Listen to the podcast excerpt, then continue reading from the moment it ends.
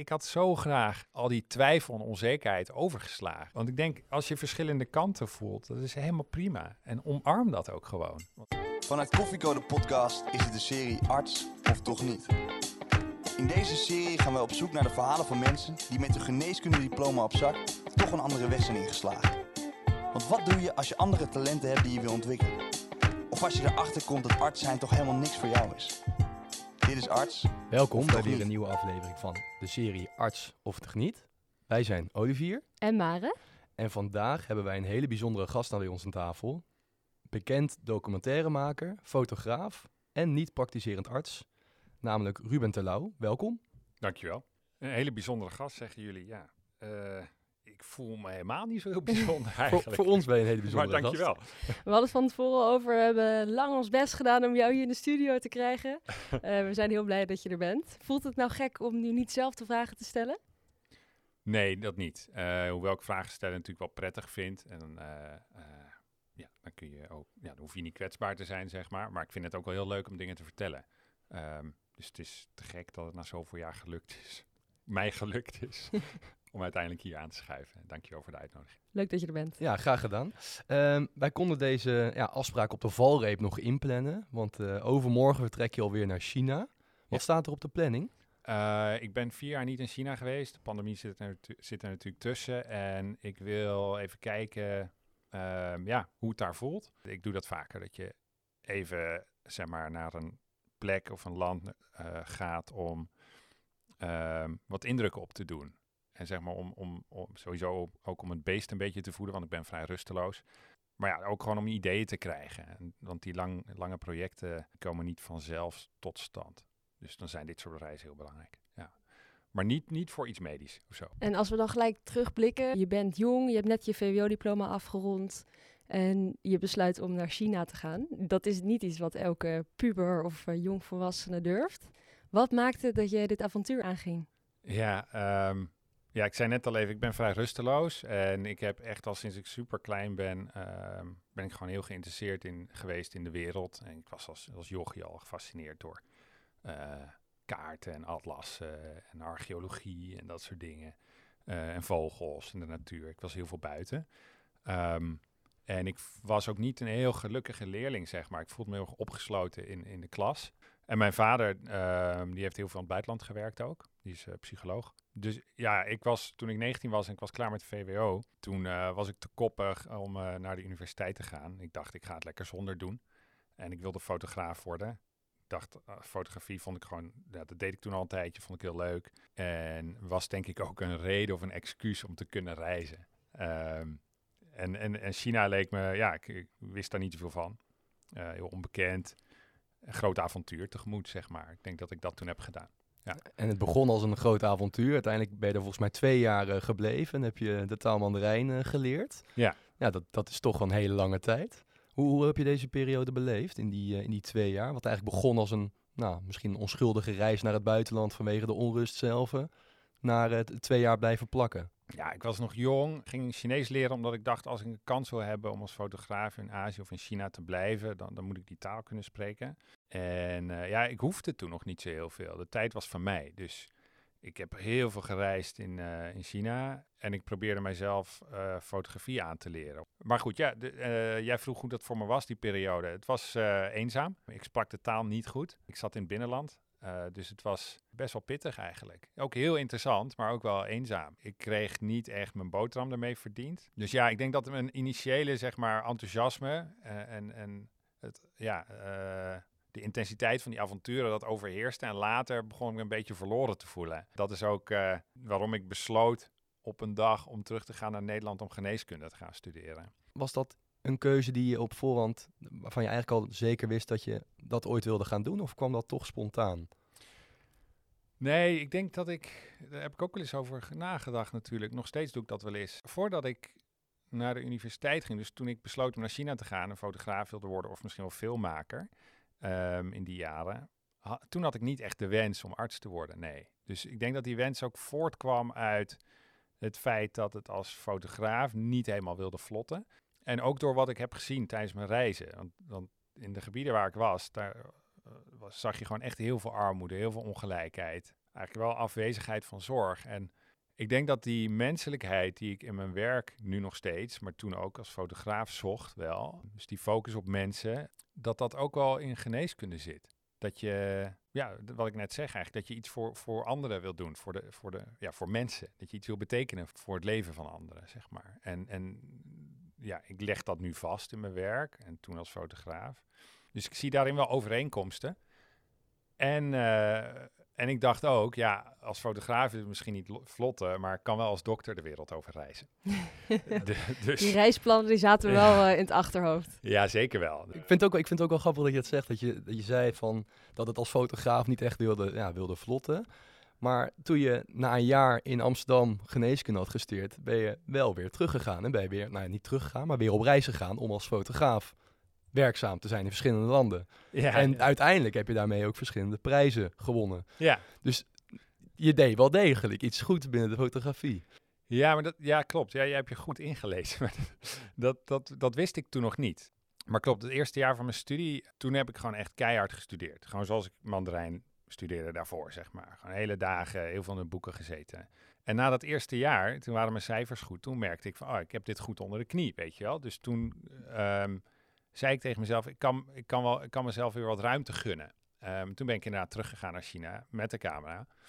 En vanaf dat, ja, de 2007 was dat. Toen ben ik weer toch vrij intensief weer verder gegaan met reizen. Dat heb ik door mijn hele studie heen gedaan. Dus dat ik eh, elke zomer, eh, soms ook in de winter, dat ik lange reizen maakte. En verder ging met fotografie. En ja, in die, in die tijd, eh, het- ja, toen sloeg eigenlijk ook de twijfel toe. Ehm, want zeg maar, eerst ging ik naar China en, en toen koos ik echt voor de fotografie. Vervolgens koos ik echt voor de geneeskunde. Maar toen ik het allebei begon te doen, toen werd het ingewikkeld. Ja. En zeker omdat ik er heel erg van hou om de dingen die ik doe heel erg goed te doen. Ik ben super perfectionistisch, zoals vele mensen die werkzaam zijn in de zorg. Eh, maar dan leg je jezelf ook veel druk op. Eh, ja, dus eh, dat, dat, ik denk dat ik toen tijdens mijn studie wel al een beetje worstelde met identiteit, zeg maar. Maar de, de, belofte om misschien op een dag als dokter ook in conflictgebieden te werken, in de derde wereld te werken, dat motiveerde mij nog steeds wel. Had je nou het gevoel dat je je eigen identiteit in het buitenland, misschien ook in dat soort gebieden, wat meer zou kunnen vinden? Ja, het is natuurlijk prettig als je naar, naar een ver buitenland gaat. ehm, dat je door eigenlijk niets in je omgeving meer gedefinieerd wordt. Dus ik denk dat het voor ons. ehm, ja, wij zitten in onze sociale structuur in Nederland. eh, je zit in een bepaalde maatschappij die toch verwachtingen aan je oplegt. En al helemaal in het ziekenhuis, waar natuurlijk heel veel rollen zijn, vrij vastgelegde rollen en een duidelijke hiërarchie. Dat is denk ik ook ook nuttig. Dat is goed. Eh, je moet de patiëntenzorg natuurlijk go- goed bewaken. De kwaliteit ervan. Maar, zeg maar ja, als je in je twintig ben je ook je identiteit aan het vormen. Van wat is, wel- welke plek ga je aan, aannemen in de maatschappij? En waar sta je voor en waarom? Ehm, dus je spiegelt je denk ik aan, aan, aan al die, ja, aan je omgeving. En dat deed ik ook in het ziekenhuis natuurlijk. Ja, dus ik, ik vond dat wel, eh, ik vond het heel ingewikkeld, ja. Dus eh, ik, ik heb ook een, een tweede naam, Ru- Joachim is dat, dus Ruben Joachim. Dus ik gebruikte Ruben Joachim Terlouw als, als zeg maar de naam voor de fotograaf. En Ruben Terlouw, eh, de, de, degene die is geneeskunde studeerde. Dus ik probeerde dat soort kunstmatig uit elkaar te houden. Eh, want ik voelde wel dat, ja, dat die artistieke kant het, en die wat, wat wildere kant of zo, en die rusteloze kant, dat is in een ziekenhuis natuurlijk eh, lastig. En misschien, bij mij zaten er ook nog wel wat echo's bij die keuze voor geneeskunde van, eh, van de geschiedenis van mijn familie. Ehm, bijvoorbeeld mijn opa, op wie ik heel erg dol was, die, ehm, eh, zijn broertje is in, in, in zijn kindertijd overleden aan, aan leukemie.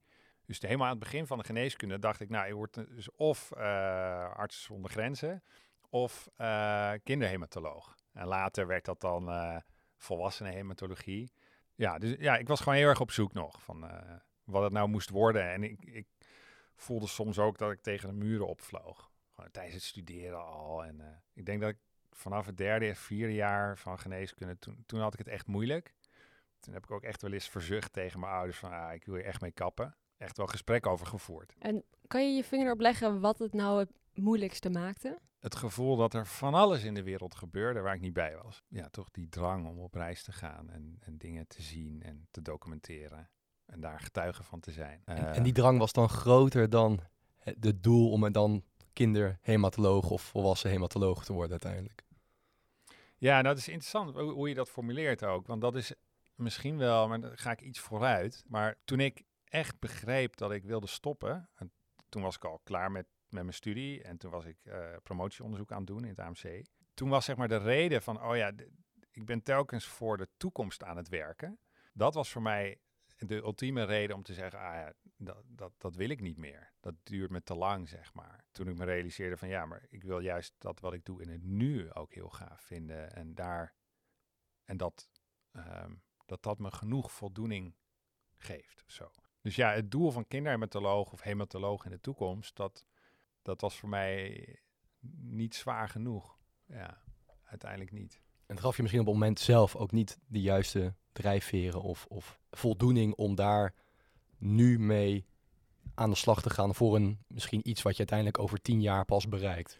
Nou ja, uiteindelijk niet. Niet toen ik mijn promotieonderzoek aan het doen was, inderdaad. En ik vond dus de periode dat je alleen maar in de boeken zit, dat vond ik zwaar, ja. Het veranderde wel tijdens mijn kooschappen. Want daar was natuurlijk het sociale contact. En kun je de verhalen horen van mensen. En heb je de ontmoetingen met patiënten. En ook gewoon heel indrukwekkend om, om zoveel in aanraking, in aanraking te komen. Nou, jullie weten dat. Met mensen waar. Dan staat er heel veel op het spel. En daar worden je handelingen ook gewoon belangrijker als co-assistent. Dus dat, dat, toen veranderde, veranderde dat wel, ja. En hoe, hoe was de Ruben als co-assistent dan? dat weet ik niet zo goed. Eh, ja, ik denk dat ik wel heel erg probeerde om dingen goed te doen, ja. Ehm, ja, een interessante vraag. Die zou je natuurlijk eigenlijk aan mijn vroegere collega's moeten vragen. ja. Maar viel stellen, bijvoorbeeld, ja. viel het andere collega's ook op dat je met je hoofd ook met hele andere dingen bezig was tijdens de kooschappen? Eh, Tijdens de kooschappen niet zo. Daar had ik eh, geen ruimte voor. Ehm, maar daarvoor natuurlijk wel. Tijdens de studie viel het mijn medestudenten natuurlijk wel op dat ik eh, ja, dan terugkwam ongeschoren met lang haar uit Afghanistan, weet je wel. Of dat ik, eh, ja, en die begon ook mijn werk wel te zien. Dus, ehm, want ik won een paar, een paar eh, onderscheidingen bij de Zilveren Camera en ik had publicaties en zo. nee. Ja, maar het was ook wel duidelijk dat ik soms voelde dat het ziekenhuis een beetje te klein voor me was. En ja, tijdens de kooschappen, ja, één keer was wel een heel grappig moment. Toen liepen we eh, visite, grote visite met de chirurgie in het AMC. Ehm het was een Chinese patiënt, maar daar kon de chirurg natuurlijk niet mee, mee praten. Dus toen heb ik tijdens die grote visite, die ronde, eh, ben ik onverwacht gaan vertalen. en toen had je het gezicht van de chirurg moeten zien. Van, wat is dit Hadden nou een mooie foto van kunnen maken op dat moment. was natuurlijk heel grappig. Dus op dat soort kleine momenten werd dat misschien wel duidelijk, ja. Maar eigenlijk tijdens mijn kooschappen was ik toch wel heel erg eh, gefocust gewoon op, op die kooschappen zelf. En toen heb ik ook echt al een hele tijd gedacht van ja, ik word wel hematoloog. De indruk die je geeft is, dat je bent dus gedisciplineerd, een harde werker. Je, als je ervoor gaat, dan, dan wil je er ook voor gaan. Maar je had al wel door, dus rond je derde, vierde jaar, je hebt twijfels. Maar genoot je dan wel van je kooschappen? Of ging je met zware schoenen, begon je de dag?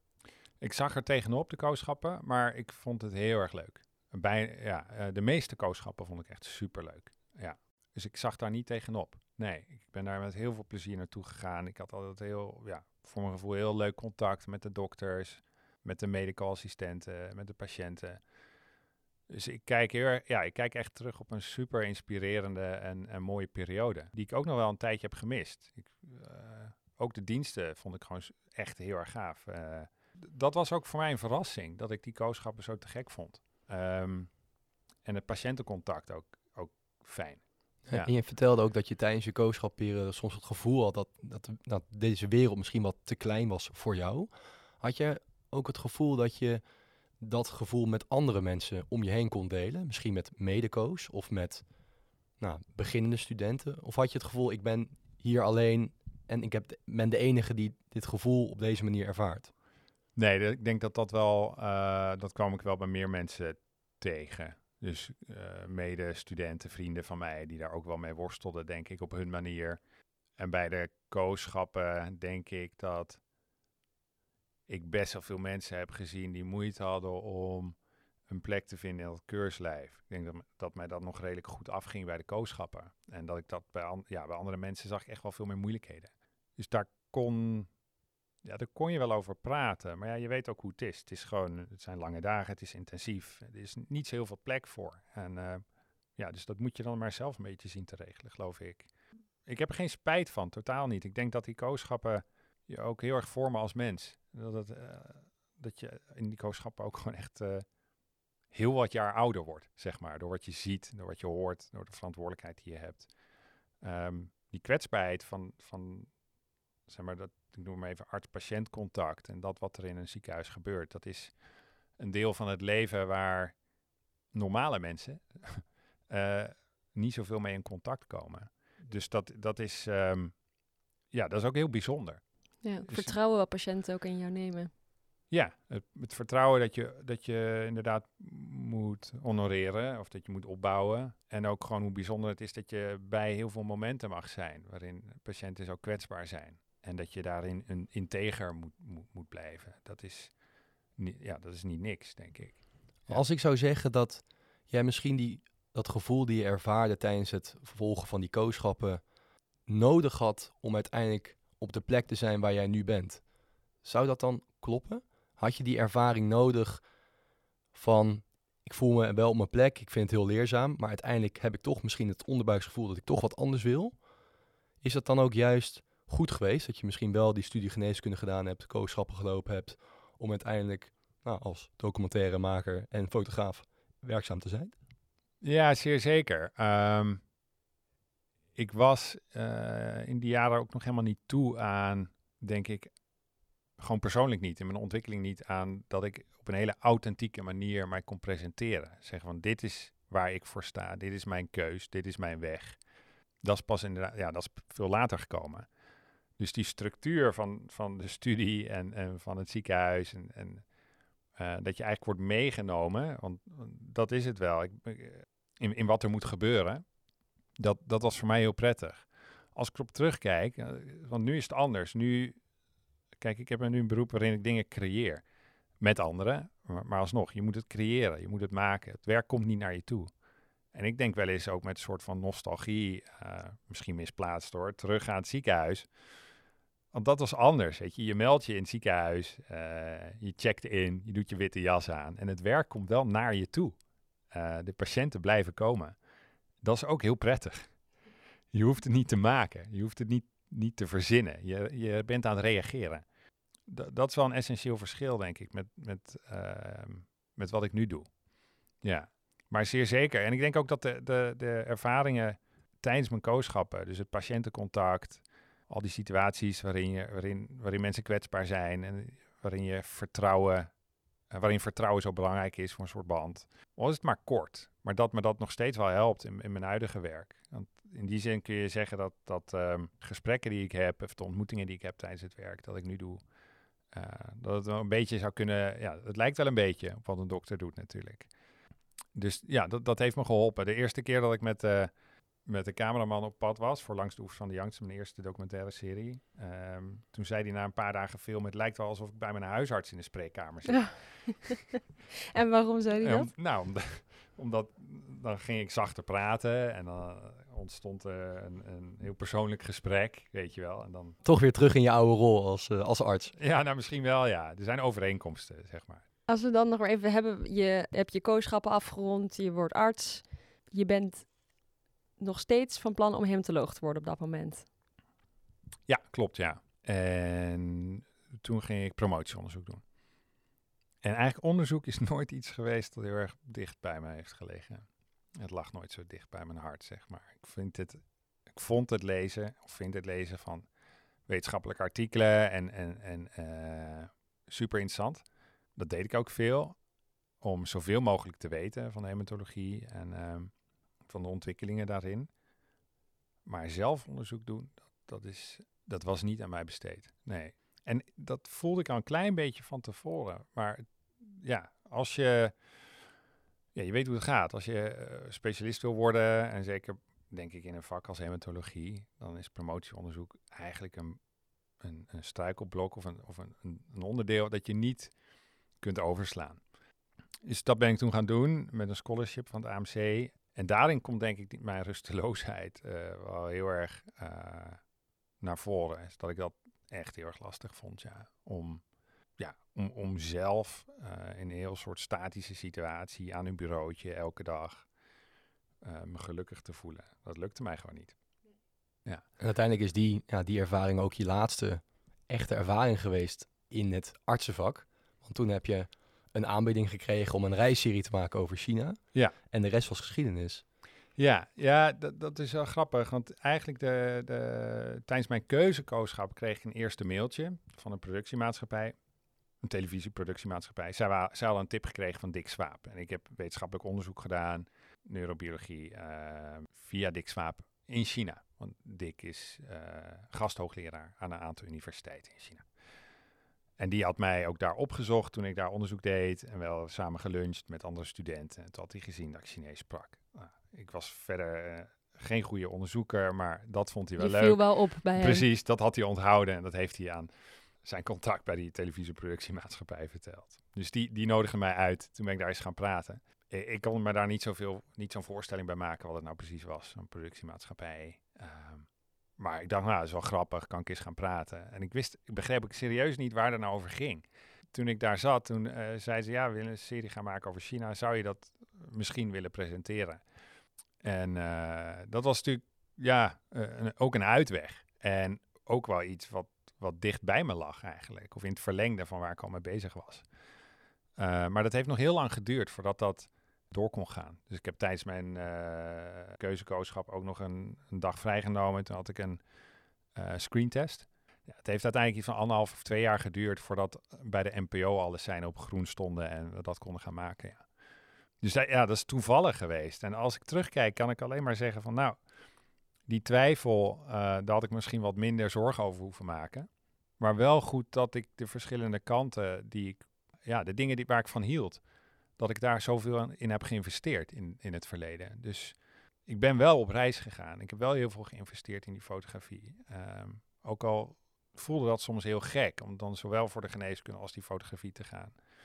Want stond je promotieonderzoek toen op een laag pitje? Of heb je het toen Nee. al afgesloten? Nee, pas toen, toen er een daadwerkelijk eh, akkoord was en we die serie konden gaan maken, toen heb ik het op een laag pitje gezet.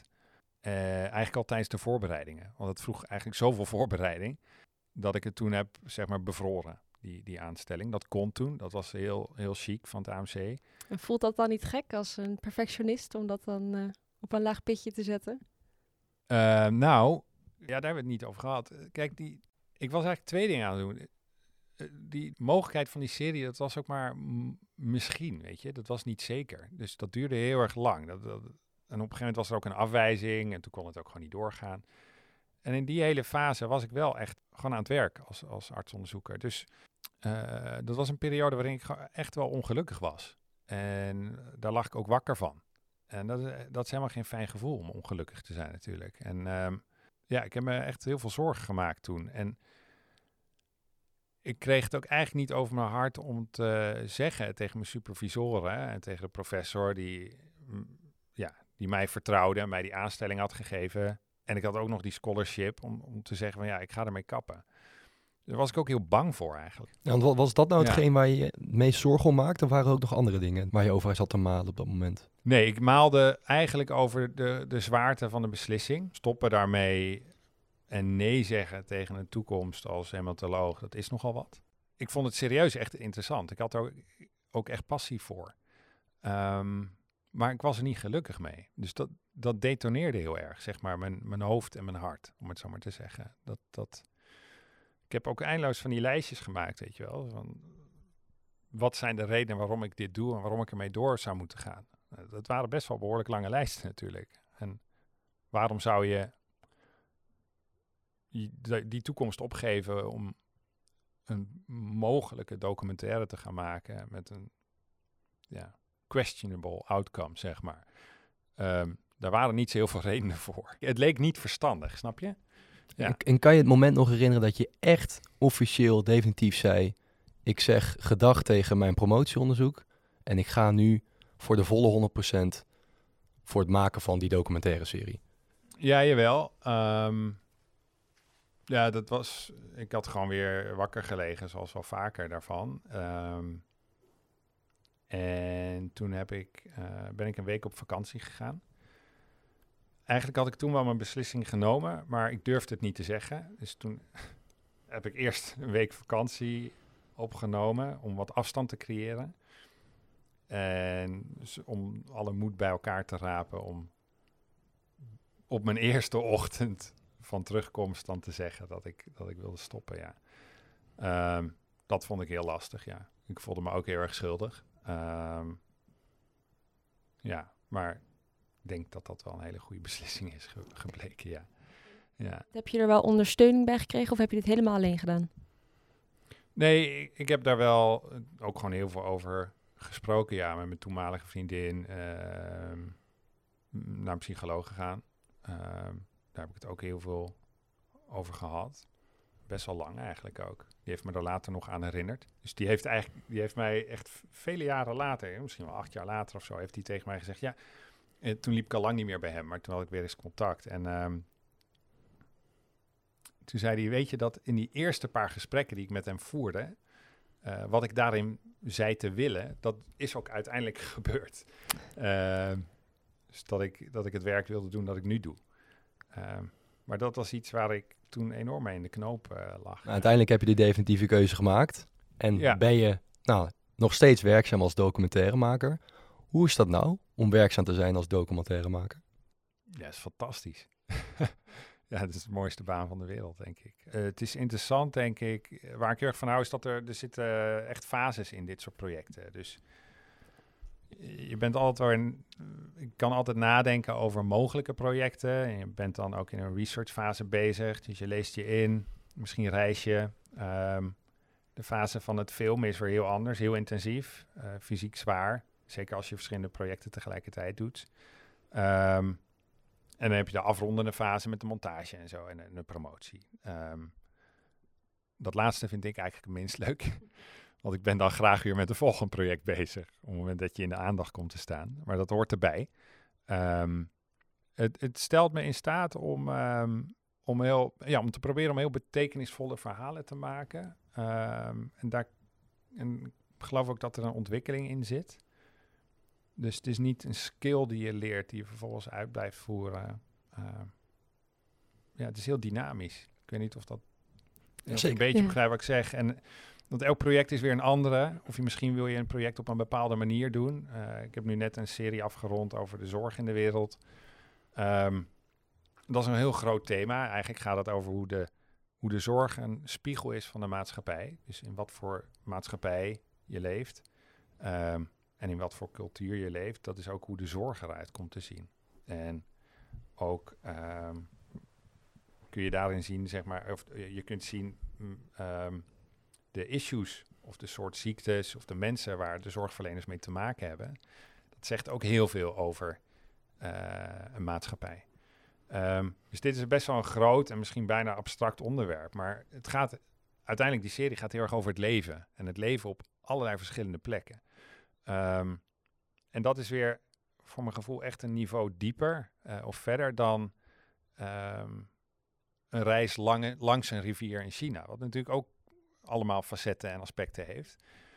Um, maar, maar dit is een project dat al heel veel vroeg. En ik vond het ook heel gaaf, want het stelde mij in staat om uh, de cirkel een beetje rond te maken. Want het gaat natuurlijk over, over de gezondheidszorg. En ik heb het gevoel dat ik dat deel uit mijn verleden nu ook een plek heb kunnen geven in mijn huidige leven. Dus dat ik hiermee weer een stukje authentieker ben geworden. Of meer een persoon uit één stuk. In plaats van losse fragmenten. Het leven als documentairemaker um, of televisiemaker is heel dynamisch, heel afwisselend, uh, creatief en fysiek ook soms echt super zwaar. Um, en soms mentaal ook wel een beetje pittig. Um, uh, afgelopen jaar was ik in uh, echt in heel veel verschillende landen en ook conflictgebieden. En ik had super veel maanden achter elkaar gefilmd. En toen was ik wel echt, echt heel erg moe.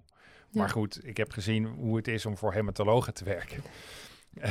maar Daar kan je ook wel eens moe van worden. Dat is ook super zwaar natuurlijk. Weet je, die hebben te maken met, met doodzieke mensen en, en ook uh, loodzware diensten en zo. Dus uh, het valt daarbij wellicht in niet. En hoe, hoe start je zo'n serie nou op? Waar moet je beginnen? Uh, met een goed idee. Um, maar met alleen een goed idee kom je er niet. Want er zijn natuurlijk heel veel mensen die documentaires willen maken en ook goede ideeën hebben. Ehm, dus ja, je moet ook gewoon de, de goede ondersteuning hebben. Ehm, en daar, daar, ik heb daar gewoon heel erg geluk mee gehad. Dat mijn eerste China-serie zo'n succes was. Ik heb toen met een hele goede regisseur gewerkt, een goede cameraman. Dat is zo'n goede kickstart geweest voor mij.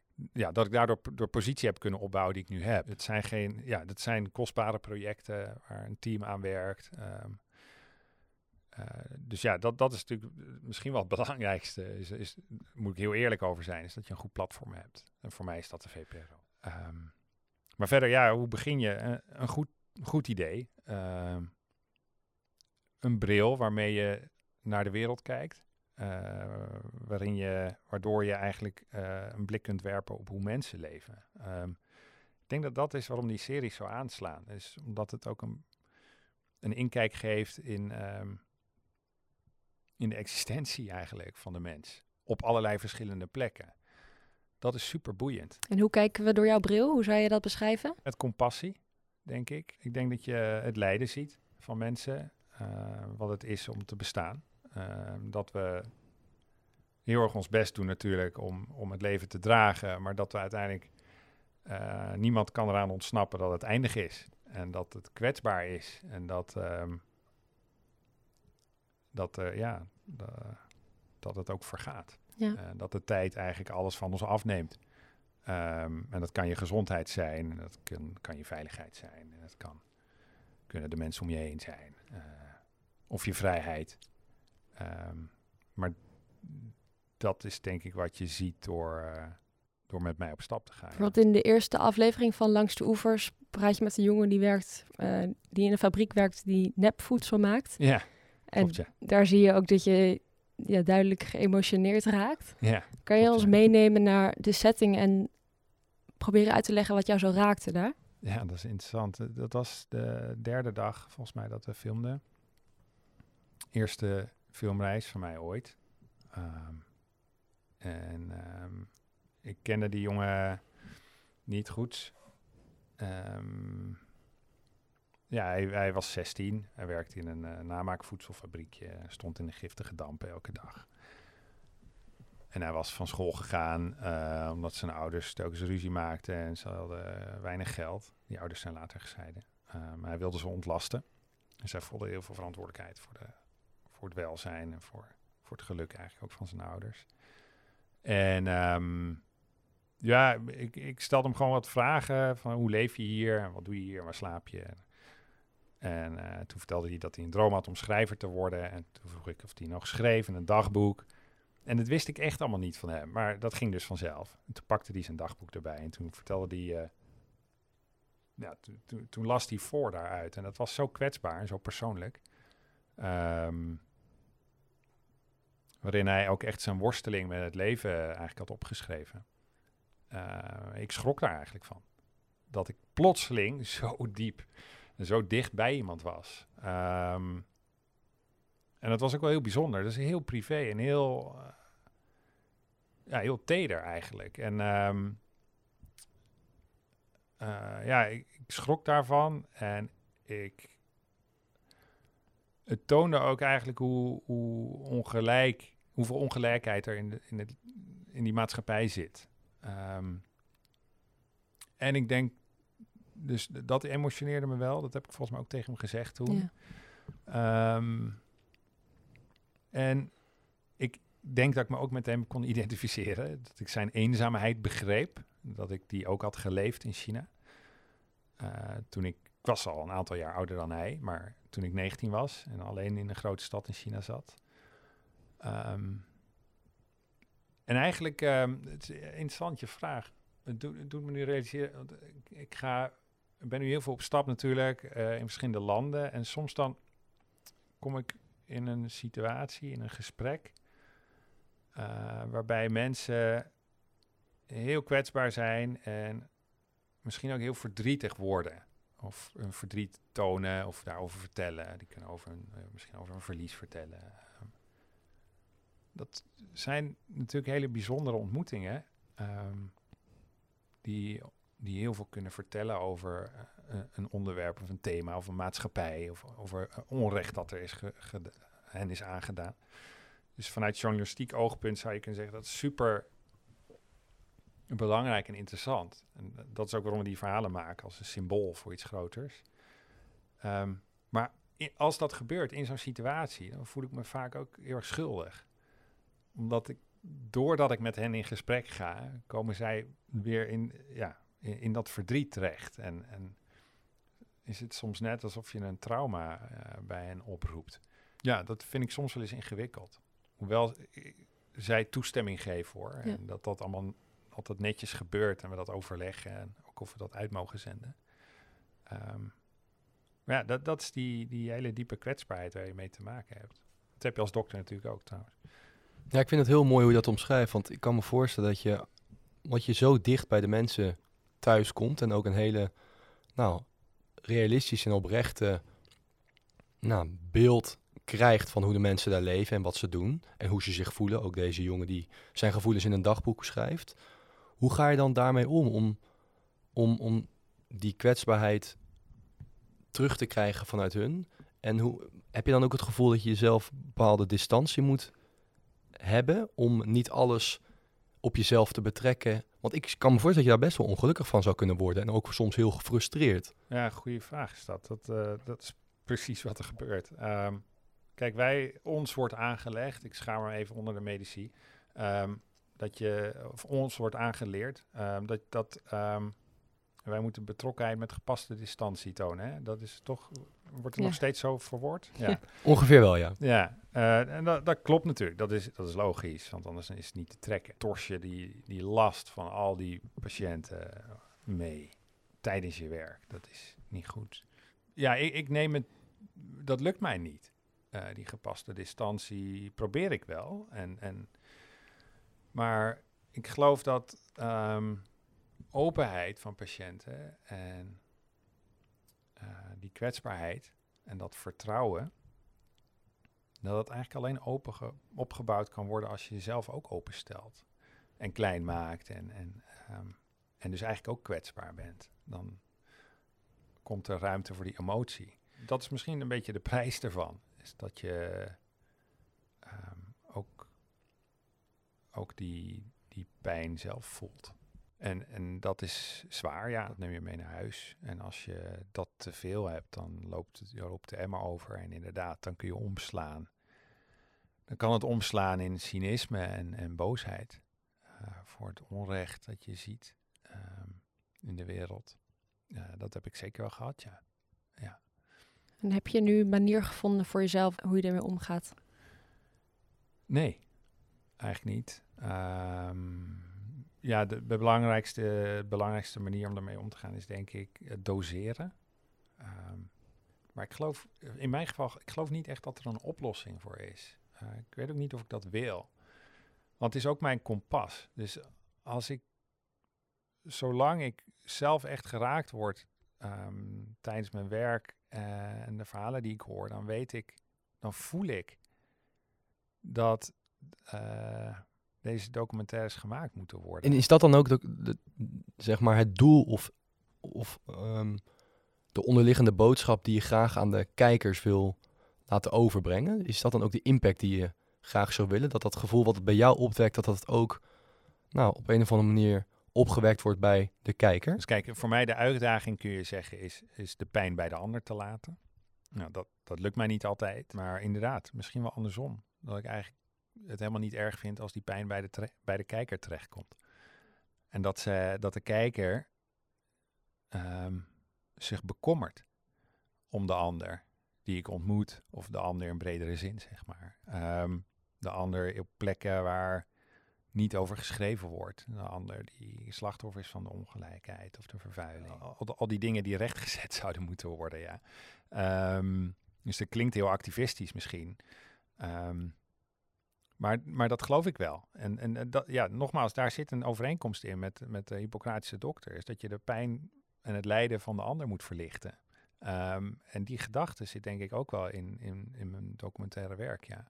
Waar ik dan nu ook aan moet denken is bijvoorbeeld de aflevering over de, de Kaasstraat, waar oncologische patiënten in uh, hele goedkope hotels rondom het ziekenhuis uh, wonen en waar ook wordt belicht het grote tekort aan eh, zorgpersoneel en de grote toename van zorgvraag. Heb je dan ook niet de behoefte om je witte jas te pakken en te zeggen: Ik kom jullie helpen? Ja, jawel. Ehm, dat zijn eigenlijk de moeilijkste eh, situaties. Dus de Kaasstraat, inderdaad, dat was er eentje.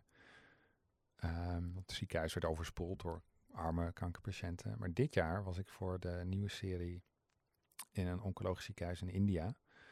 Ehm, en dat was zo indrukwekkend. Ehm, dat was nog veel meer. Dat, daar, um, dat was een ziekenhuis dat gratis zorg verleent aan arme kankerpatiënten. Die komen van het platteland. En dat werd echt werkelijk overspoeld. Drommen met patiënten elke dag.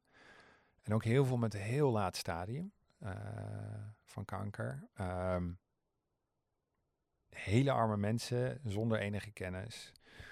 En de dichtheid van, van uh, artsen op het platteland is heel laag. Dus ze gaan vaak ook eerst naar een traditionele genezer. Uh, en ik was daar drie weken. En dat, dat vond ik echt heel ingewikkeld, ja. Dus als je het hebt over uh, dat ik thuis kom met boosheid... of, of dat ik de pijn niet meer daar kon laten... Dat was, wel, dat was wel na die reis, ja. Toen heb ik echt wakker gelegen.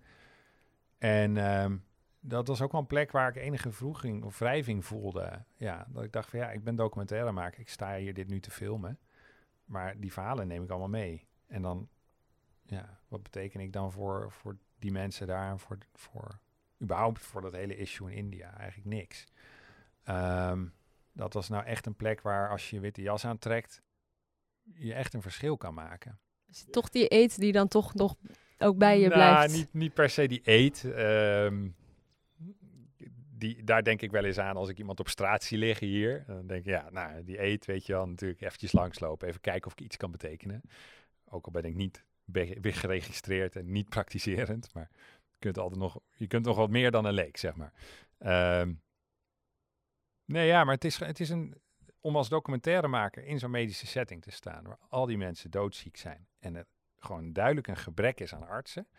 Um, terwijl ik ook, ook die diploma heb gehaald, ja, dat, natuurlijk sta ik daarbij stil. Dan, uh, ja, denk ik wel eens, poeh. Zij zijn de helden, die artsen die daar staan. Ik niet. Ik sta hier een documentaire te maken en jullie te filmen. Ja, precies. Ja, ja weet je, en, en ik zie ook de prijs die zij ervoor betalen. Want het is loodzwaar werk, weet je wel. En, en dat is de prijs die ik... Ik was niet bereid om die te betalen. Want ik heb natuurlijk uh, ruim tien jaar geleden gezegd... Hematoloog worden duurt me vanaf nu te lang. En ik, ik, ik, wil deze jaren niet, niet in een laboratorium slijten om dan straks pas hematoloog te worden. Ik wil nu leven. Ik wil nu uh, met overtuiging dingen doen waar ik van hou. Als je er helemaal doordenkt, zou je kunnen zeggen dat is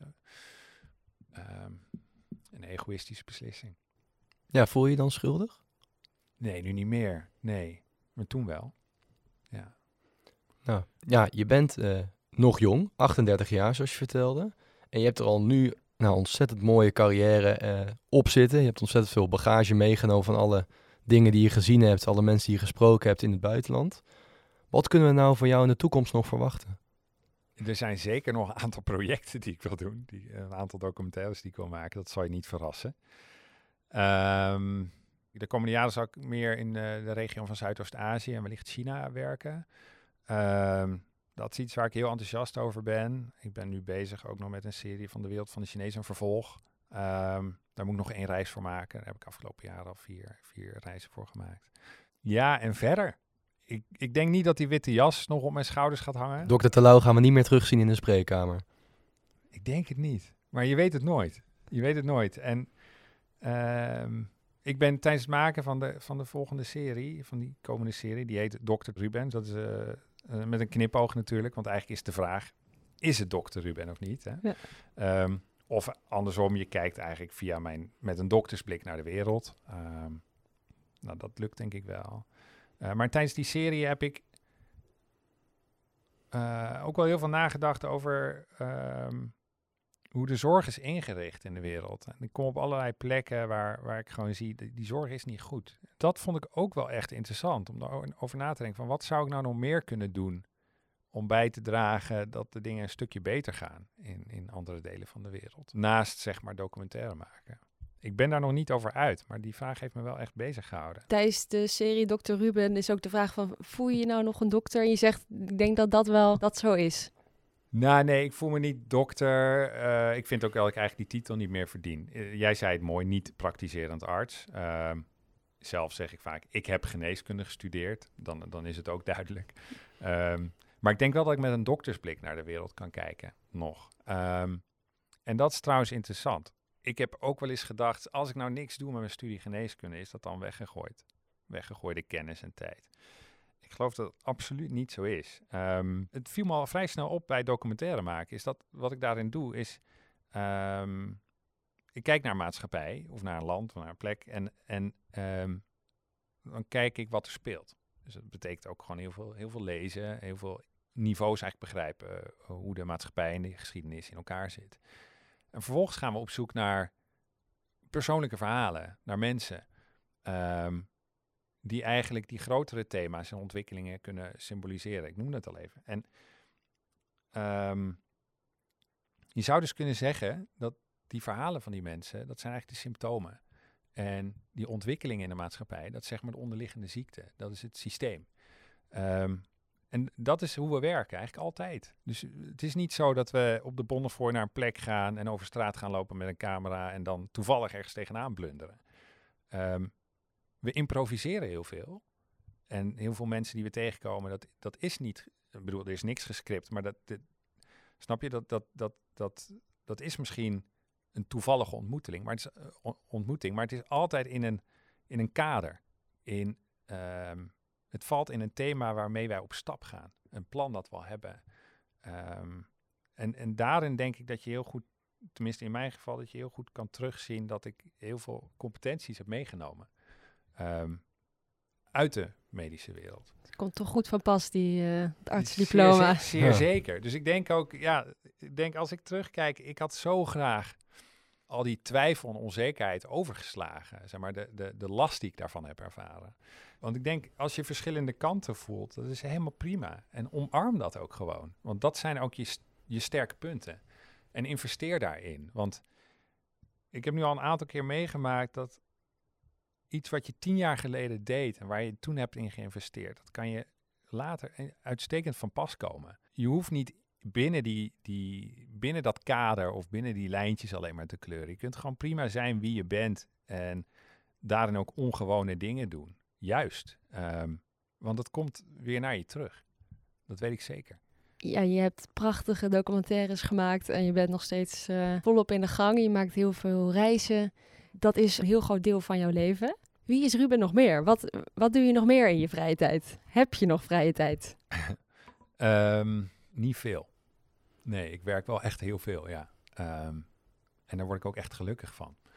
En dat is natuurlijk um, ook pittig voor je omgeving. Dus dat, dat is een, een prijs die, die er wel is, ja. Dus dat voor privéleven en mensen in je omgeving is er gewoon minder tijd uh, voor vrienden, familie. Dan zijn die er wel aan gewend geraakt, maar dat is natuurlijk moeilijk. Um, daarnaast is het is ook een onregelmatig leven, uh, waarin ik vaak gewoon echt een hele aanzienlijke periode er niet ben. Um, en dat werkt, ja, dat kan best wel ontwrichtend werken. Uh, want dan, dan, ja, dan staat het leven eigenlijk gewoon op stop. En als ik aan het filmen ben, dan zit ik daar volledig in met mijn hoofd. En ook nog eens in een andere realiteit, zeg maar. Um, dus dat vraagt veel. Um, dus ja, wie is Ruben nog meer? Ik denk Ruben is vooral zijn werk, uh, toch wel. En daarnaast heeft hij ook wel vrienden. en is er ook familie. En houdt hij ook van sporten. Ja, ik vind het wel interessant, want je zegt dan, ik ben ook mijn werk. Is er nou een manier om om te gaan met iemand, en dan bedoel ik jou uh, zelf, die altijd aan het reizen is, of altijd vaak over, over zee is om zijn werk te doen? Dat, is uh, niet makkelijk. Ja, het is accepteren, denk ik. En Ik denk dat het voortkomt uit dat het in mijn karakter zit. Dat ik echt zo ben sinds ik al heel jong ben. Dus dat betekent niet dat alles zomaar mogelijk moet zijn. Zeker niet. Maar wel dat het deel van mij is. Een essentie, zeg maar, fundamenteel essentieel deel van mij is, is, is dit. Maar natuurlijk, ik, ik, uh, maar natuurlijk moet ik rekening houden met wat het, hoe het voor mijn omgeving is. Ehm, als het gaat om hoe lang ik weg ben. En hoe je erover communiceert. En hoe je contact onderhoudt vanuit het buitenland. En natuurlijk is dat super belangrijk. Ehm, het zou ook niet helpen als ik het niet zou kunnen doen. Ehm, als je mij, ja, als je, als je me vastpint, dan word ik ook niet gelukkig. Nee. En daar heeft niemand wat aan. Komt snel die onrust weer om de hoek kijken. Ja, kijk, het is een balans. Ehm, en ja, dat is natuurlijk voor, voor een medisch specialist eh, ook zo. En die blijft dan misschien binnen de, la- de nationale grenzen. Maar ehm, die is natuurlijk ook veel aan het werk. En die is ook veel nachtdiensten aan het doen. Dat is ook een, een flinke prijs voor de omgeving. Je moet de balans zoeken. En, en dat moet ik ook. En bestaat er voor jou ook een vakantie eh, gewoon aan het strand op een bedje met een boek en een cocktail en, En- verder niks? En, en niks doen? Eh, dat vind ik soms eh, een paar dagen helemaal prima. Ja, maar dat kan niet heel veel langer duren. Ehm, en ik heb het toch eigenlijk bijna elke dag al nodig om even te werken. Ja, al is het maar één of twee uur. Dus dat houdt het beest gevoed en dat houdt de rusteloosheid onder controle. Eh, ja, maar ik, ik verlang er soms ook wel eens naar hoor, om op de zondag even op de bank te liggen of eh, inderdaad in een strandstoel te zitten. Maar ik, ik hou het niet lang vol. Misschien iets voor in de toekomst. Ja, in de verre In toekomst. de ver- verre toekomst. het is niet iets wat ik per se ambieer nu, weet je wel. Dus eh, nee, maar ehm, het is soms ook heel erg nodig om even te ontspannen. Eh, wat voor mij heel goed werkt, is om echt uit, de, uit even eh, het leven en de, de, de beslommeringen en, en de drukte te stappen, is sporten. Dan vergeet ik echt even alles. Potje tennis of zo. En als jij nou één les of ervaring ehm, die je hebt meegemaakt zou willen meegeven aan de luisteraars thuis, wat zou dat dan zijn? investeer in jezelf. Daar geloof ik echt in. Dus eh, als ik vanuit ga dat, eh, dat de co-assistenten zijn die luisteren, voor hen zou ik zeggen, investeer in de kanten van jezelf, ehm, de dingen waar je van houdt. Ehm, en dat hoeft echt niet binnen de geneeskunde te vallen, maar investeer erin om een heel authentiek persoon te worden. Ehm, een persoon uit één stuk, zeg maar. Ehm, met passies, eh, voor andere dingen dan geneeskunde. En dat kan je ook in je werk heel erg ver, ver helpen of verder helpen. Ehm, dus denk, denk ook buiten die grenzen van de ziekenhuismuren. En nog een laatste tip voor de luisteraars die misschien wel documentairemaker of fotograaf willen worden. Wat wil je hun meegeven? Eh, maak verhalen eh, over dingen waar iets op het spel staat. Dat is denk ik wel heel belangrijk, ja. Ehm, en probeer verhalen te maken ehm, die echt vanuit het hart komen. Dus als je het gevoel hebt van, nou, ik, ik heb iets geleefd of ik vind iets met zoveel overtuiging dat het uit mijn poriën komt, ehm, dan zit je waarschijnlijk eh, goed. Heb je denk ik iets goeds te pakken. En natuurlijk zorg ervoor dat je bij de goede omroep terechtkomt of zo. Dus Oh, stap die- naar de ook- VPRO. Ja, ja. Gaat die belangrijk. komen? Ja. Ja, stap naar de VPRO.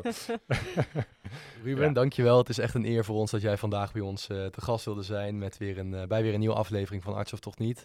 Ehm, dank voor je inspirerende verhaal en voor je eerlijkheid en openheid over alles wat je hebt meegemaakt en wat je hebt gevoeld.